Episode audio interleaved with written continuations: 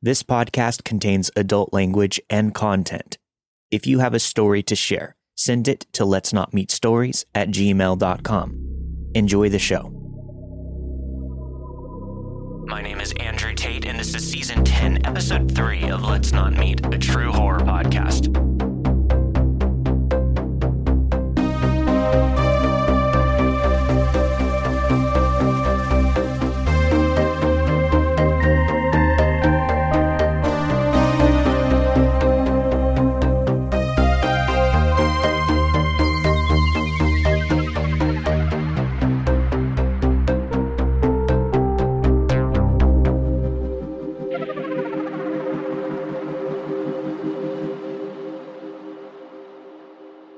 I'd first like to start by saying I'm a huge fan of the podcast and have listened to every episode at least twice.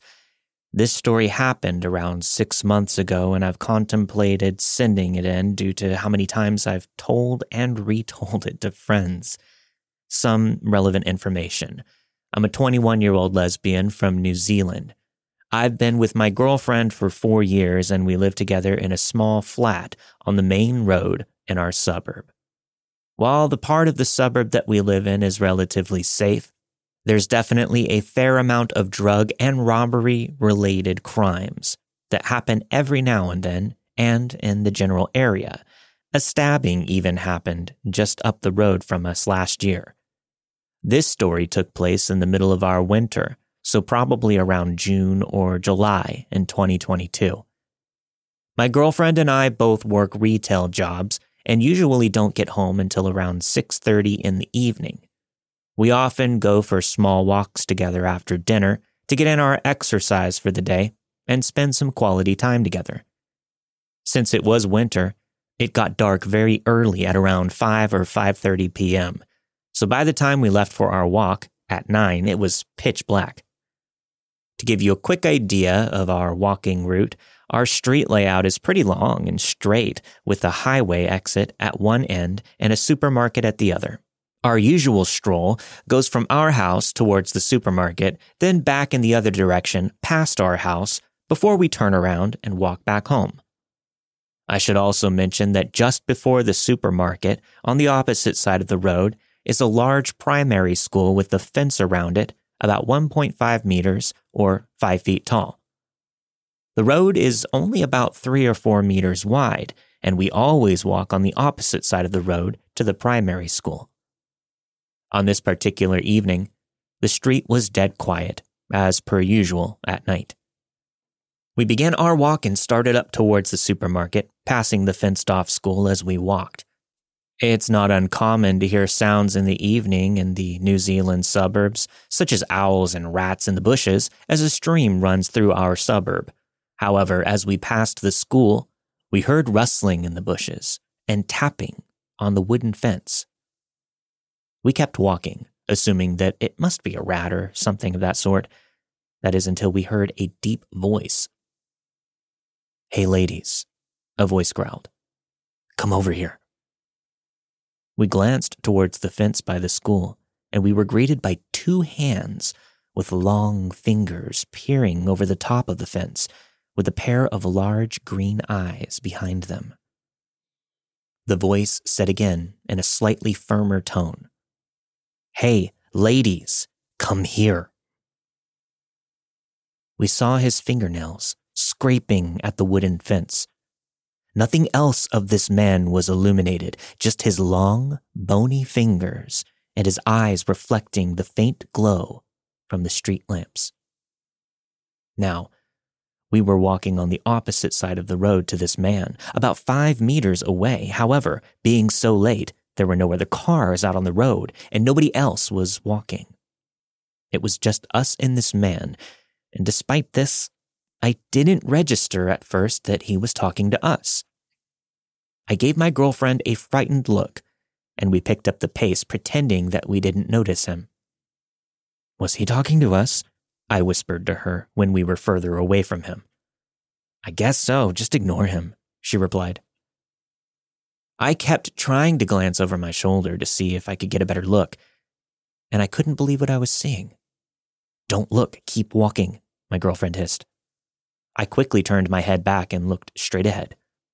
As soon as we were only a few meters up the road from the man, he stopped talking and scratching, retreating his hands back behind the fence, as if he was never there. We continued walking and soon reached the supermarket a few minutes later. Pausing for a moment, we realized that there was no way back to our flat except the way that we came past that man behind the fence. I've always been pretty cautious of everybody that I meet, especially at night, being 5'3 and not athletic in the slightest. I would also consider myself someone who gets scared very easily, and I let my anxiety get the better of me, especially due to my true crime obsessions. My girlfriend, on the other hand, is 6'1 and a lot less timid than I am. She tends to remain calm, a lot calmer in the moment, and waits to freak out until after something happens. At least walking with her, I felt a lot safer. As we began to pass the school and the fence where the man was again, we put our heads down and hastened our pace, hoping that the man had either left or wasn't going to bother us anymore. Unfortunately, just before we reached the fence, still on the opposite side of the road, the scratching began again, starting softly and getting louder as we approached. The man was still there, his hands crawling over the top of the fence again, but we couldn't see his eyes this time. However, his hand was positioned as if he were crouching behind the fence and peering through the cracks between the wooden planks. Again, the man whispered to us, Ladies, come over here. Girls, I'm talking to you. Come over here. He kept muttering similar phrases over and over, beckoning us to come over to him. The scratching continued to get louder. I could even hear the wood chipping off under his fingernails as his voice gradually became more frustrated. My girlfriend grabbed my hand, sensing how uncomfortable I was. I was half expecting the man to jump over the fence and come running after us. But he never did. As we quickly walked away, I kept glancing back to make sure, but there was no sign of him. His hands had retreated back, out of the light. He seemed to have disappeared. My girlfriend wanted to continue our walk, but I was adamant about not going home. I was already scared enough. We only live about five minutes from the primary school, and I was terrified that he might be following us.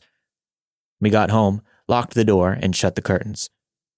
The man didn't show up that night, and I never saw him on our walks ever again. There was no way in hell we would have ever gone over that fence. But it chills me to think why he was trying to call us over to him. To the man behind the fence in the pitch black, let's not meet.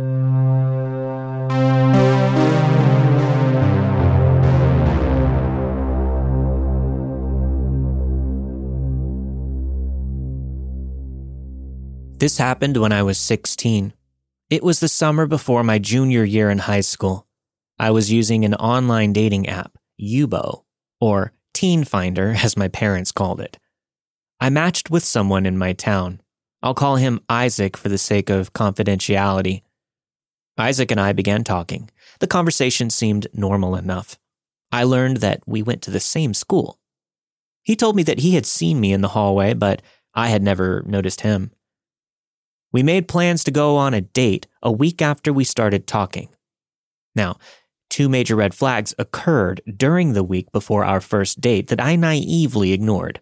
One, Isaac told me he loved me over text before we had even met in person. Two, he told me that he had a journal where he wrote attributes of the people he observed in the hallway. He said that he had a whole page dedicated to me and my body language. Well, I still decided to go on this date. The first time meeting in person went a little strangely. He told me he loved me again and gave me one of his family's crystals. Other than that, the date did go normally enough. He made direct eye contact with me throughout the whole meal. Even though there were noticeable red flags, I just decided to continue dating him. We dated for three months. So many horrible things happened during that relationship. One time, while playing the if your hand is bigger than your face, you're an idiot game, he hit me way harder than the game called for. He claimed that it was an accident, but it really hurt. I clutched my nose and I looked at him, expecting some kind of apology. He just screamed at me. I'm always in pain. You deserve to feel a little. I got up and left.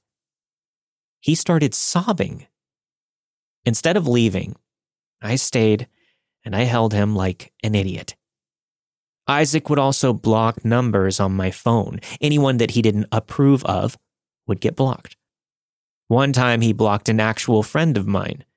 I was getting messages from my friend on my computer, but not on my phone, for about a week until I realized that the person was blocked. I called Isaac. I asked if he had blocked my friend. He told me no. I pushed a little more and I asked again. He said no again and said, Do you think I'm a monster? You think I would do something that horrible and just lie about it? Eventually, he admitted to blocking my friend. I broke up with Alex a week later. I was tired of being manipulated and lied to. A few days after the breakup, I realized that the crystal he gave me was missing. I kept it on my nightstand. I looked everywhere for it. I couldn't find the crystal anywhere. Isaac knew the security code to get into my house. Now, I don't know for sure if he broke in and took it, but sometimes I do speculate. Things took a turn for the worse about six months later.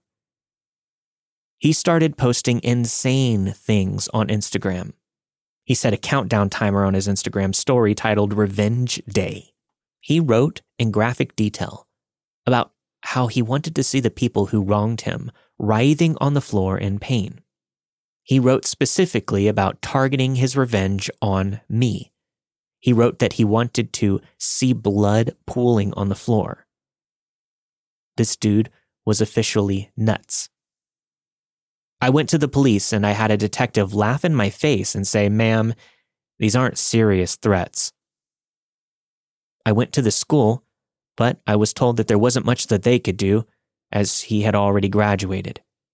I was terrified. He knew where I lived, he knew where I worked.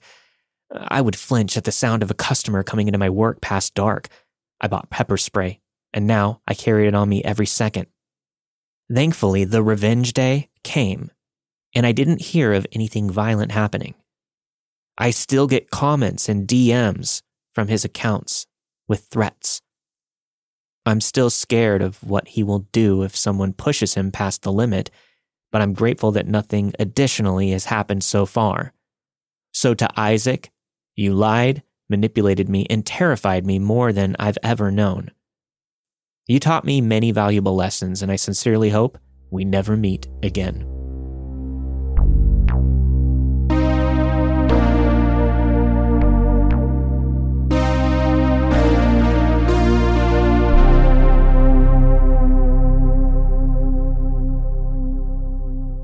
So, just a little detail before I get into everything. This took place during my mid 20s, and at the time, I didn't know that I had cyclothymia, so I didn't know how to regulate my mind, and my life was quite an emotional mess. My story begins in the summer of 2020. I was back in town after being elsewhere for a long while. And at the time, I was living at my grandmother's apartment, which was in the worst part of town for work related reasons. My friend was living 10 minutes away from my grandmother's place, so I was used to seeing him often. We used to play video games and have long talks about life and the future while smoking pot. Usual best friend stuff. One night, though, as I thought about going home at around 2 in the morning, my friend told me that he had the end of a whiskey bottle and suggested that we drink a glass to enjoy my return to town. We rolled up two cigarettes, poured two glasses, and went into the night to walk around the lot in the park as we continued our discussion. As we were talking outside under a street lamp, we saw a car with a bunch of guys. They passed the street, so we didn't think too much about it. It was seemingly just a car passing by. After the glass and cigarette, we decided to go back to the apartment. On the way back, we saw two or three guys in the street passing us. One of them shouted, That's them, but seemed to look behind us. Again, we didn't think too much of it and continued to walk. When we arrived back at my friend's apartment, my friend said that I could stay on the couch for the night since it was pretty late. But I knew I'd be home in just 10 minutes by bike, which was a rented city bike. This is going to be important for later. Plus, I didn't want to bother his roommates, so I declined his offer to stay. I added that I was used to doing this, so there was no problem, and he shouldn't worry. I was wrong. I packed my stuff up, said goodbye to my friend, and put my headset on. I rode towards my grandma's place. After about a minute, I saw a sketchy guy in the road. I just put some distance between me and this sketchy guy and thought that that was it. I turned to make my usual shortcut, a narrow path with a big rock at the entrance that helps to avoid cars when using the path. But this time, there was a car stopped right there. All the doors in the vehicle were open and the engine was running. It didn't surprise me too much because this was something that I was used to seeing every night in the neighborhood that I was living in at the time. The thing is, with the path being so narrow, I couldn't just pass this car speeding on my bike, so I got off the bike to walk by, then jumped back on after walking a few meters and started to ride again. When I was a few meters away from the car, a man appeared from the darkness with this disturbing grin on his face. That's when I realized there were at least three other guys behind me, just standing there and watching. This guy approached me, squeezing the front wheel of the bike between his legs. He remained silent as he was staring at me with that disturbing smile. My brain was on alert, but I was feeling slow and hazy because of the substances that I had in my system. I rolled my bike back and started to turn around. In the middle of my turn, the man squeezed my front wheel again. Suddenly, he grabbed the back of my neck with his hand and forced me to lean down. Now I knew that I was in a very shitty situation for sure. He was making fun of me, remarking to his friends, Oh, what am I going to do? What am I going to do now? while laughing. At some point, I managed to free myself from his grip and took a few steps back and turned away. My back was now facing him, and that's when he threw a punch to the side of my head. I saw a white flash as I fell to the ground headfirst on my back. I was hyperventilating and in a state of shock. He started to search through my pockets and my bag. He took my phone, headset, papers, everything that I had on me. I heard the voice of a girl saying, Enough, leave him alone. But this coked out guy didn't pay attention as he was going through all of my things. The girl obviously knew him and was part of this group. Lying there on the road, I was paralyzed in fear. I remember I was afraid to draw attention to myself if I tried to stand up. I was also afraid that he would beat me up, break my arms and legs, or roll over me with their car if they decided to go as this scene took place just near the back of the car. After noticing the guy seemed way more interested in my belongings, I decided to stand up. The girl standing near the guy looked at me and said, You need to go now. So I took my bike and started to walk away. The other guys were around watching in complete silence. Then the man screamed that he was going to kill me. Terrified, I threw my bike and started to sprint towards my friend's flat.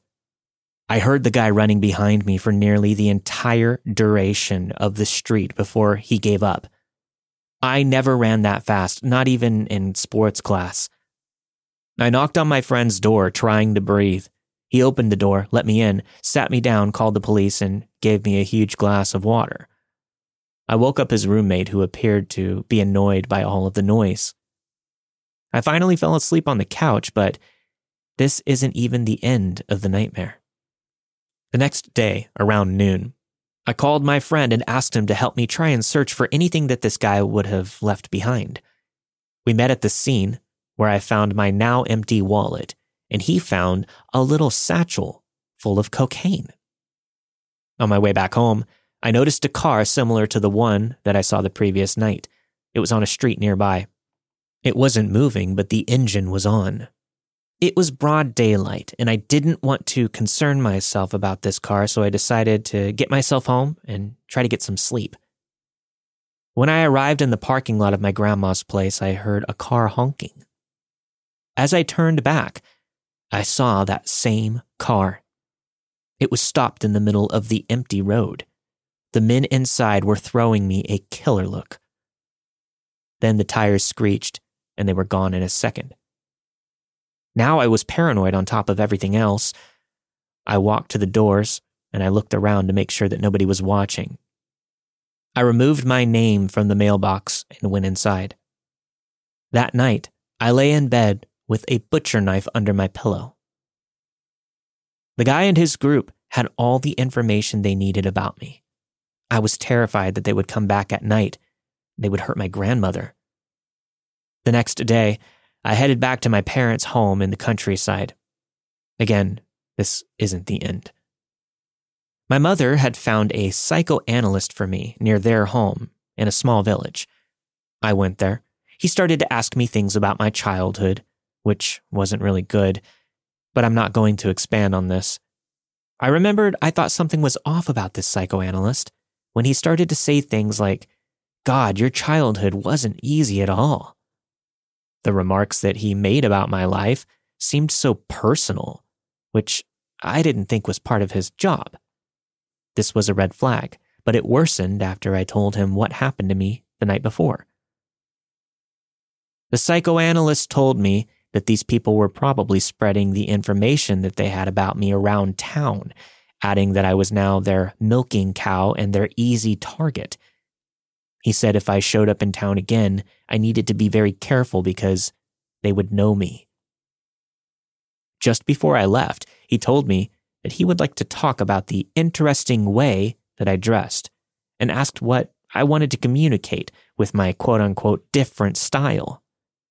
Now, this was just funny to me because I dressed like Chandler from the first season of Friends, so it's not that different at all. I was even more shocked and paranoid after meeting this psychoanalyst. For some reason, the town's bicycle rental agency refused to take or acknowledge the police report about the bike theft, so I had to pay the full penalty. I also had to pay for my ID and card replacements, not to mention the psychoanalyst bills. I ended up paying almost a thousand euros for everything. I was a recluse for two years at my parents' home in the countryside, feeling deeply depressed. I felt that nobody would understand my distress and nobody would try to help me. I felt alone. I often have PTSD when I try to sleep, and I also have a lot of anger and feelings of injustice inside. So, to that psycho bastard full of cocaine, the silent group around him, and that twisted psychoanalyst that made me flip into paranoia and deep depression, fuck you all, and let's not meet again.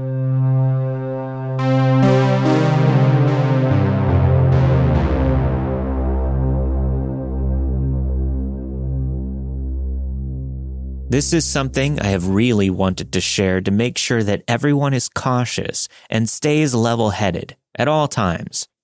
For context, I lived in the middle of nowhere in Canada. I lived in an old town with quite a few abandoned buildings due to the tiny population.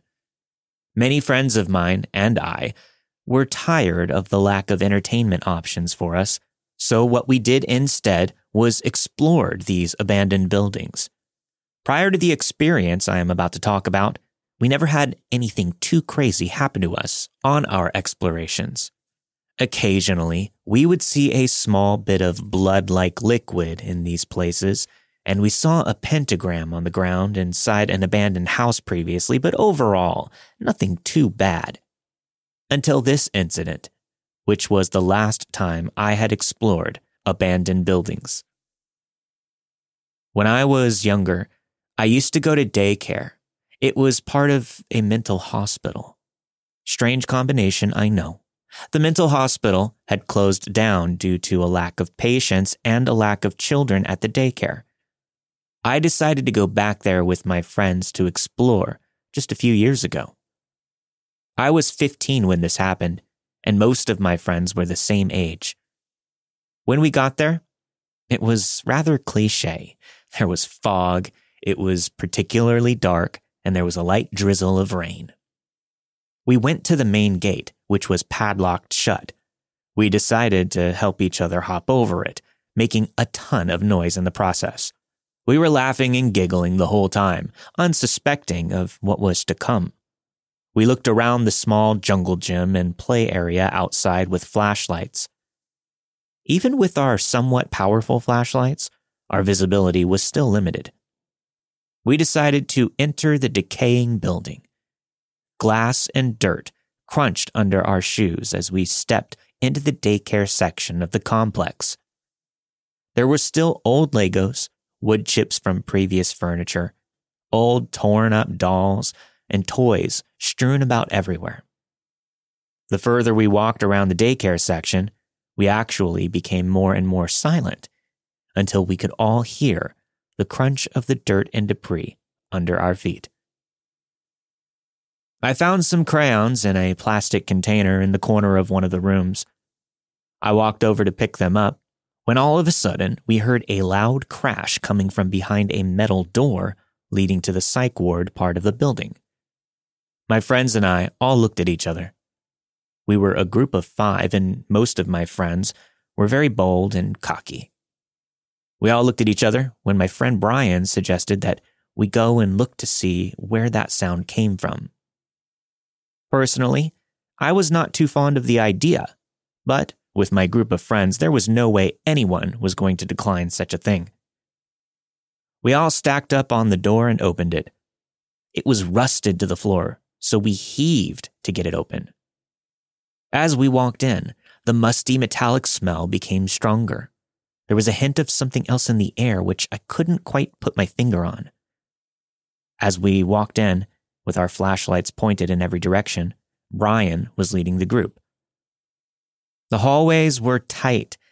To the left and right, there was an occasional metal doorway, some with doors open. I felt slightly claustrophobic, and I found it a bit hard to breathe. As we continued, Brian shone his flashlight into a room and recoiled. We all stopped walking as Brian slowly entered the room. What is it? I asked him. I thought I saw something in there. It seems all fine now, Brian said. To be honest, I thought he was just messing with us to increase our anxiety. But looking back, I think he was being completely honest. He backed out of the room and we continued walking deeper into the psych ward when another friend urgently told us to stop. We came to a halt and carefully listened. In the distance ahead of us, we heard the subtle pitter patter of footsteps echoing through the hallway. We looked at each other with fear in each of our eyes. Brian continued walking toward the sound. The rest of us considered turning back for a second without Brian, wondering if some kind of ghost was in the building or something. But we couldn't do that to him. The closer we got to the noises that we were hearing, the more we felt like we were being watched when finally we entered a room on the right. It had the smell of rotting meat. In front of us was a dead deer. A friend of mine, who had a very weak stomach, got sick all over the floor. That's when we heard whispering coming from somewhere. Brian shone his flashlight on the corner of the room where a man with short hair was standing with his head down. He wore a bright green t shirt stained with what I assumed was blood, and he was wearing torn beige pants. He didn't have any socks on, and his feet seemed damaged. He was twitching sporadically and continued to mumble even after we saw him. We stared at him for a solid 30 seconds before he made his first real movement. He looked up at us with this haunting face that sent shivers down our spines. Are you guys here for the feast? He asked. Each word with varying energy and inflection. This kicked us over the edge and we bolted out of that room all the way back to the daycare center. The door was still open and we decided to try and slam it shut, but the rust and pure weight of the door almost kept it open. It took three of us, pulling with all of our strength to close it. Just before we did, I saw the silhouette of the man watching us. As we sat behind that metal door, catching our breath for a second, we all looked at each other for confirmation that we saw the same thing. After a little bit of labored breathing from each of us, we heard a light tapping on the other side of the door. That's when we decided that it was time to leave. We booked it out of the vicinity completely and ran all the way home. A year after we visited that spot, police went back to do a routine search and found the man. It was stated that this guy used to go to the psych ward before it closed down. He had escaped the facility that he was transferred to and lived off of the wildlife around the complex. When the cops brought him in, he had a series of diseases and sicknesses from eating raw meat. His mental condition was much worse than before. There were future rumors that he killed somebody in the forest while searching for food, but nothing from that rumor has been confirmed. In the end, I just want to say, guys, be careful, especially in dangerous areas such as abandoned buildings. And to that man, well, let's not meet.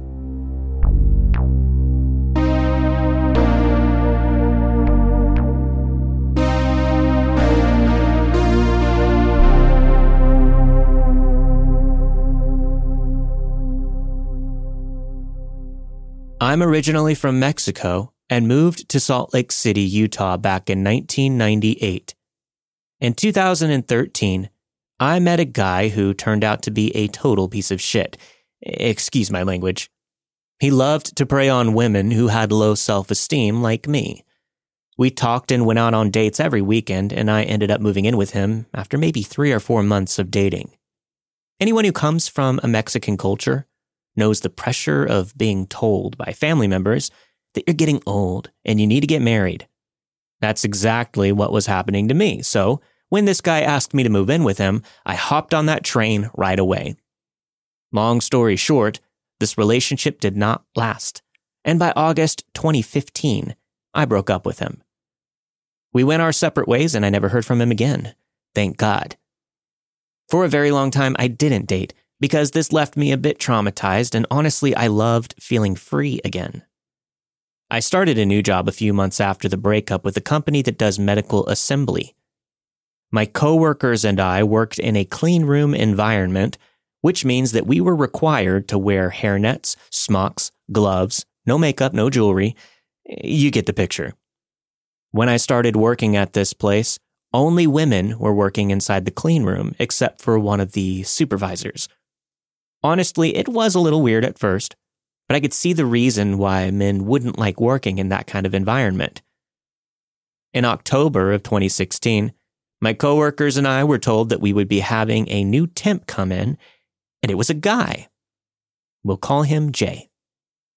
After Jay completed all of the mandatory training, like reading about company policy, standard operating procedures, safety protocols, etc., the supervisor asked if I could train Jay on what I was doing. I smiled and said, yeah. Jay smiled back and sat down right away. The first thing I noticed about Jay was his big blue eyes. They were the bluest I had ever seen. His height was another thing that was hard to miss. He was at least six three. With me being five two, he looked like a giant next to me. He had blonde hair, and it was obvious that he worked out a lot. As soon as the supervisor left and we were left alone, I started getting nervous. I'm not the type to get nervous around men, so I just brushed it off as being rusty from being out of the dating game for a while and not really interacting with men. I began to explain the process of what I was doing, and from the corner of my eye, I saw that he was staring right at me the whole time. Not once did he look at what I was doing. I felt myself getting far more nervous, and my hands started shaking. He noticed. He asked me with a giggle if he was making me nervous. No, I said right away, not wanting to admit that he was in fact making me nervous. He smiled and said, Don't lie. I can see how red your face is turning. My face felt hot, so I knew there was no point in lying. I just laughed and said, I've never trained anybody before, so yeah, I'm a little nervous. He smiled and responded, Okay, if you say so. The rest of the day went by normally, and Jay thanked me for training him. The more I worked with him, the more I started to get relaxed, little by little. Eventually, he didn't make me nervous anymore, and I started to like him. He was a very silly person.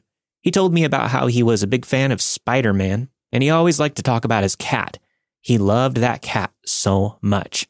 He showed me pictures of his cat and some of him hugging and kissing the cat, which made me laugh so much because it was hard to imagine somebody like him being a cat person. Fast forward to the next month, I was working with Jay, and the day started out as usual, except Jay's eyes looked different. They looked dark, and he was acting far more serious. I asked him if he was okay.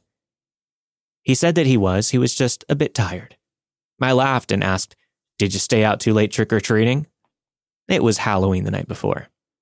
He didn't really react, he just smiled a bit, and I left him alone for the rest of the workday.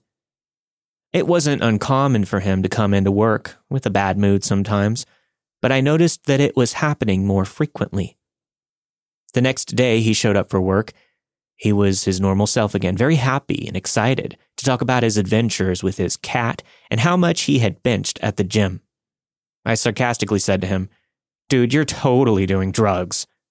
He looked at me, laughed, and said, Do steroids count? Just as I was about to say something, we were interrupted by our supervisor. We never revisited that conversation, so I didn't have a chance to ask if he really was taking steroids. Later that day, he came up to me and said, Hey, do you want to do something this weekend? This totally took me by surprise, and since I couldn't think of a lie fast enough, I said, Yeah, sure. He gave me a big smile and said, Cool, I'll see you tomorrow. We'll talk about what we're going to do.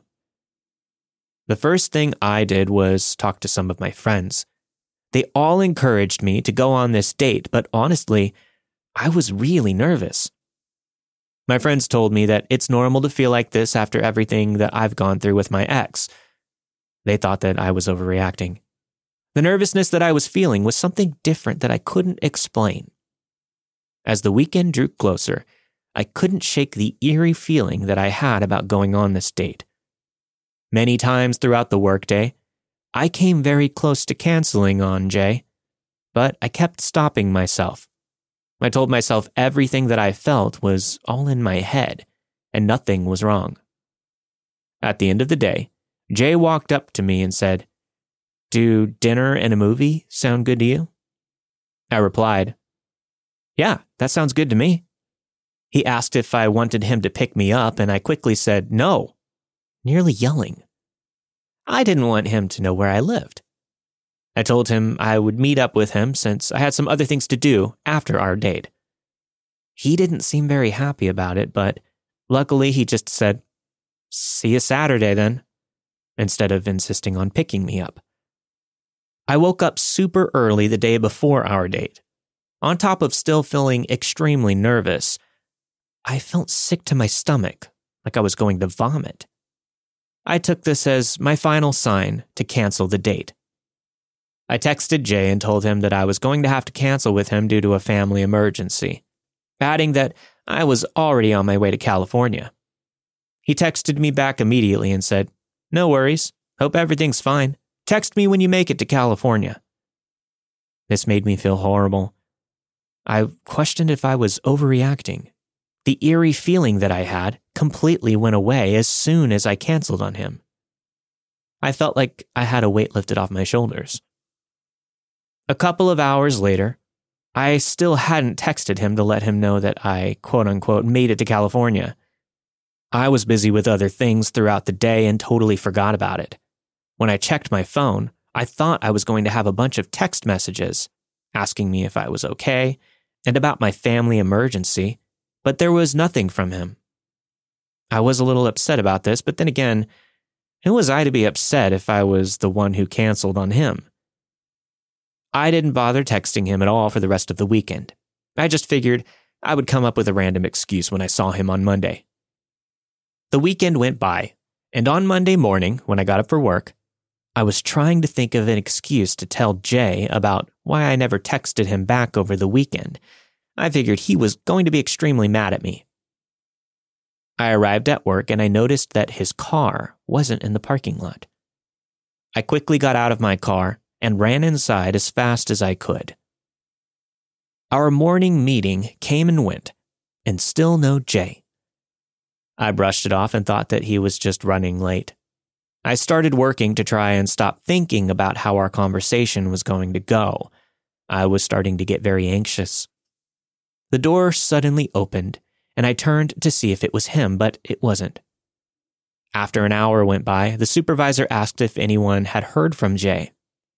Everybody said no, including me. One of my coworkers said, Well, if we don't hear from him soon, this will be a no call, no show. I still didn't bother texting him to ask if he was okay. I know, I'm horrible. I wondered if he had gotten mad about me canceling on him and ended up just quitting instead. This was the best case scenario for me because I wouldn't have to face him and explain myself. I was focusing on work when suddenly one of my coworkers came running up to me, clutching her phone in her hand. Her face was red and I could see the shock in her eyes. Oh my God, you have to see this, she said as she turned her phone toward me. I saw a picture of Jay on Facebook. It was an article. The headline read Man arrested after choking girlfriend. My jaw dropped. Shivers ran through my entire body. I couldn't believe what I was seeing. I started shaking. I felt like I was going to be sick. The only thing running through my head at that moment was I could have been me. My coworker said Jay had told her he had a girlfriend, but that they were always fighting. The rest of the day was a blur. I couldn't get his image from the article out of my head. I was playing through so many scenarios in my head about what would have happened if I would have gone on that date with Jay. I was in shock for a couple of days, and I just couldn't believe how close I came to that possibly happening to me. I read the article over and over. He choked his girlfriend multiple times until she was unconscious. Then he left her in a parking lot. He deliberately delayed getting her treatment while he attempted to cover up his involvement in the crime. She was only 24 years old. I also read in another article that this poor girl had lost her mom to cancer just a few months prior to her death, so her poor father was now mourning the loss of his wife and daughter. Last time I checked, in April 2018, Jay was sentenced to up to 35 years in prison. Rest in peace to Jay's poor girlfriend who became his victim. She didn't deserve a death like that, especially from someone who was supposed to protect and love her. I hope that she's reunited with her mother in heaven. And to Jay, I hope you're getting hell in prison, and let's never meet again.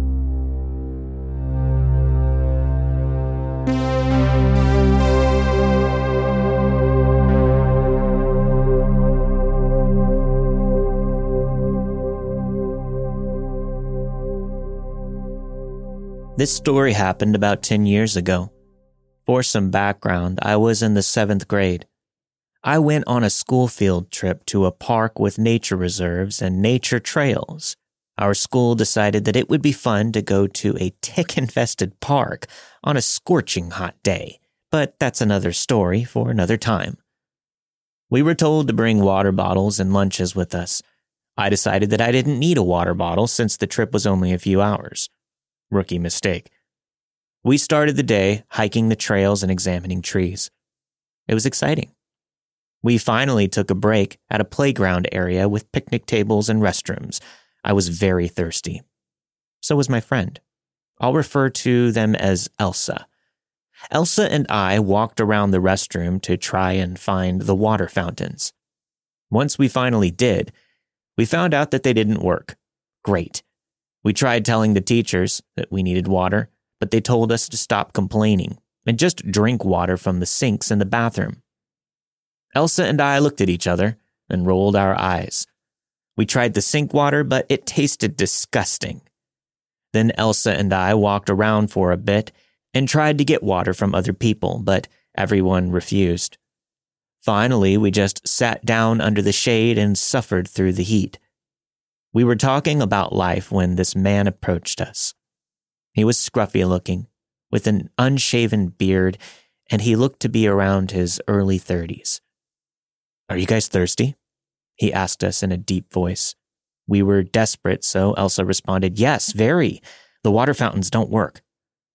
Now keep in mind, we didn't know this man in the park was right next to a deep forest that you could get lost in very easily. Well, I have some water down there. You guys can follow me. I'll give you both some of it. The man responded, as he motioned for us to follow him. Elsa and I didn't even hesitate. We needed water. The man led us deep into the forest. He headed toward a torn tent that had a fire next to it. Elsa and I started to become suspicious. A campfire? In this heat? We also saw rope and a large kitchen knife on the ground. We started slowing down, questioning what we really should do. Before we could go any further, we felt somebody grab us and drag us back to the picnic benches. It was our homeroom teacher who asked, Where were you guys? We were scared to death. All of our teachers surrounded Elsa and me, making sure that we were okay.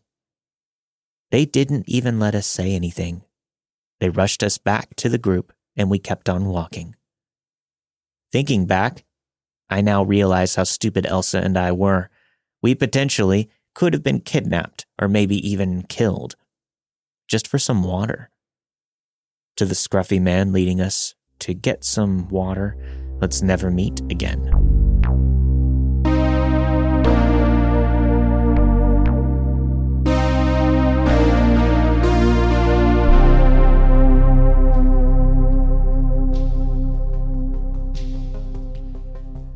Don't forget to stick around after the music for your extended ad free version of Let's Not Meet, a true horror podcast. If you want to get access, head over to patreon.com forward slash Let's Not Meet podcast to sign up and support the show today. You're going to love it. This week you have heard The Man Behind the Fence by Bee, Isaac by S.B., The Mugger, The Silent Ones, and The Psychoanalyst by Danny. I Am Never Exploring Ever Again by The Real Holy Gamer. It Could Have Been Me by a listener that asked to remain anonymous. And finally, he said he would lead us to water by Theo. All of the stories you've heard this week were narrated and produced with the permission of their respective authors. Let's Not Meet a True Horror podcast is not associated with Reddit or any other message boards online. As always, if you have a story to share, send it to let's not meet stories at gmail.com. And don't forget to check out the new episodes of my other podcasts Odd Trails, my true paranormal podcast, Welcome to Paradise, It Sucks, as well as the Old Time Radio Cast, all at crypticcountypodcasts.com. We'll see you all next week. Stay safe.